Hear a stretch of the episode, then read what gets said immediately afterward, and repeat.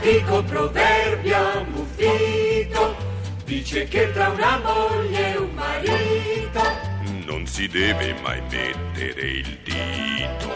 Non si deve mai mettere il dito. e va bene perciò niente dito tra moglie e marito.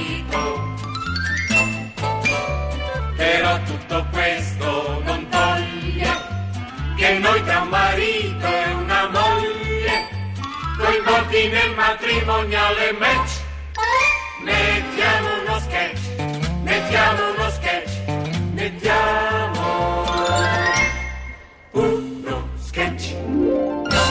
Alida Halli!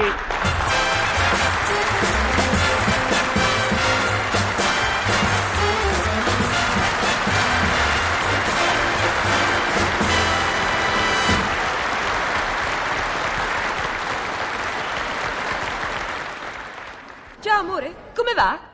Beh, insomma, Ah, tu non hai idea di quanta gente c'era oggi in centro. Bisognava fare a spinte per camminare sul marciapiede. Io non capisco che mania è presa la gente di andare a piedi. Se andassero in macchina sui marciapiedi si circolerebbe meglio. Non dico bene? mm, beh, sì, insomma.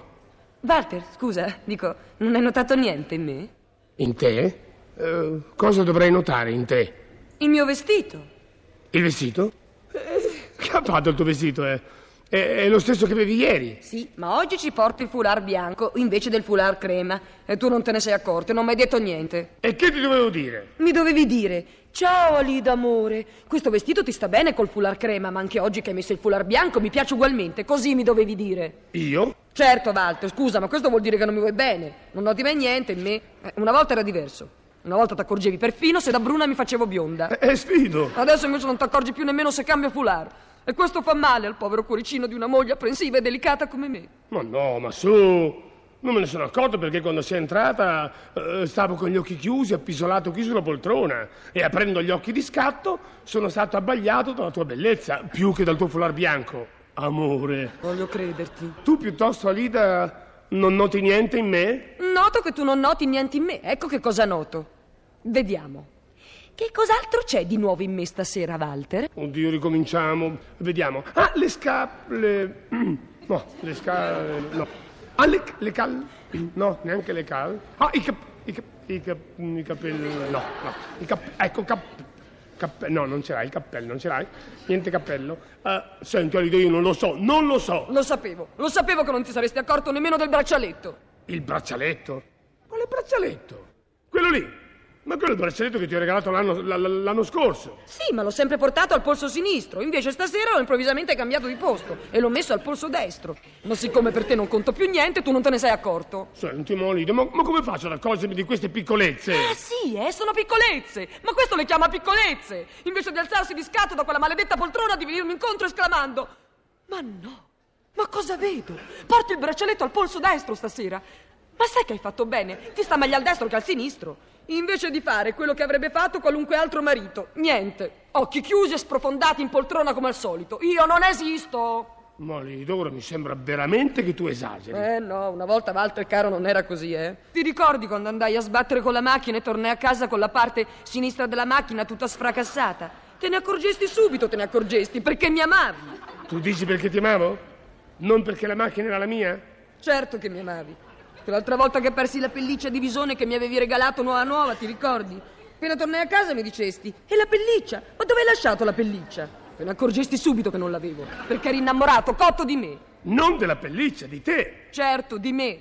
Oggi invece non ti accorgi più di niente. Ma io che continuo a cambiare di posti ai braccialetti, a cambiare il colore dei foulard per piacerti di più, per interessarti, perché tu noti questo mio desiderio di novità.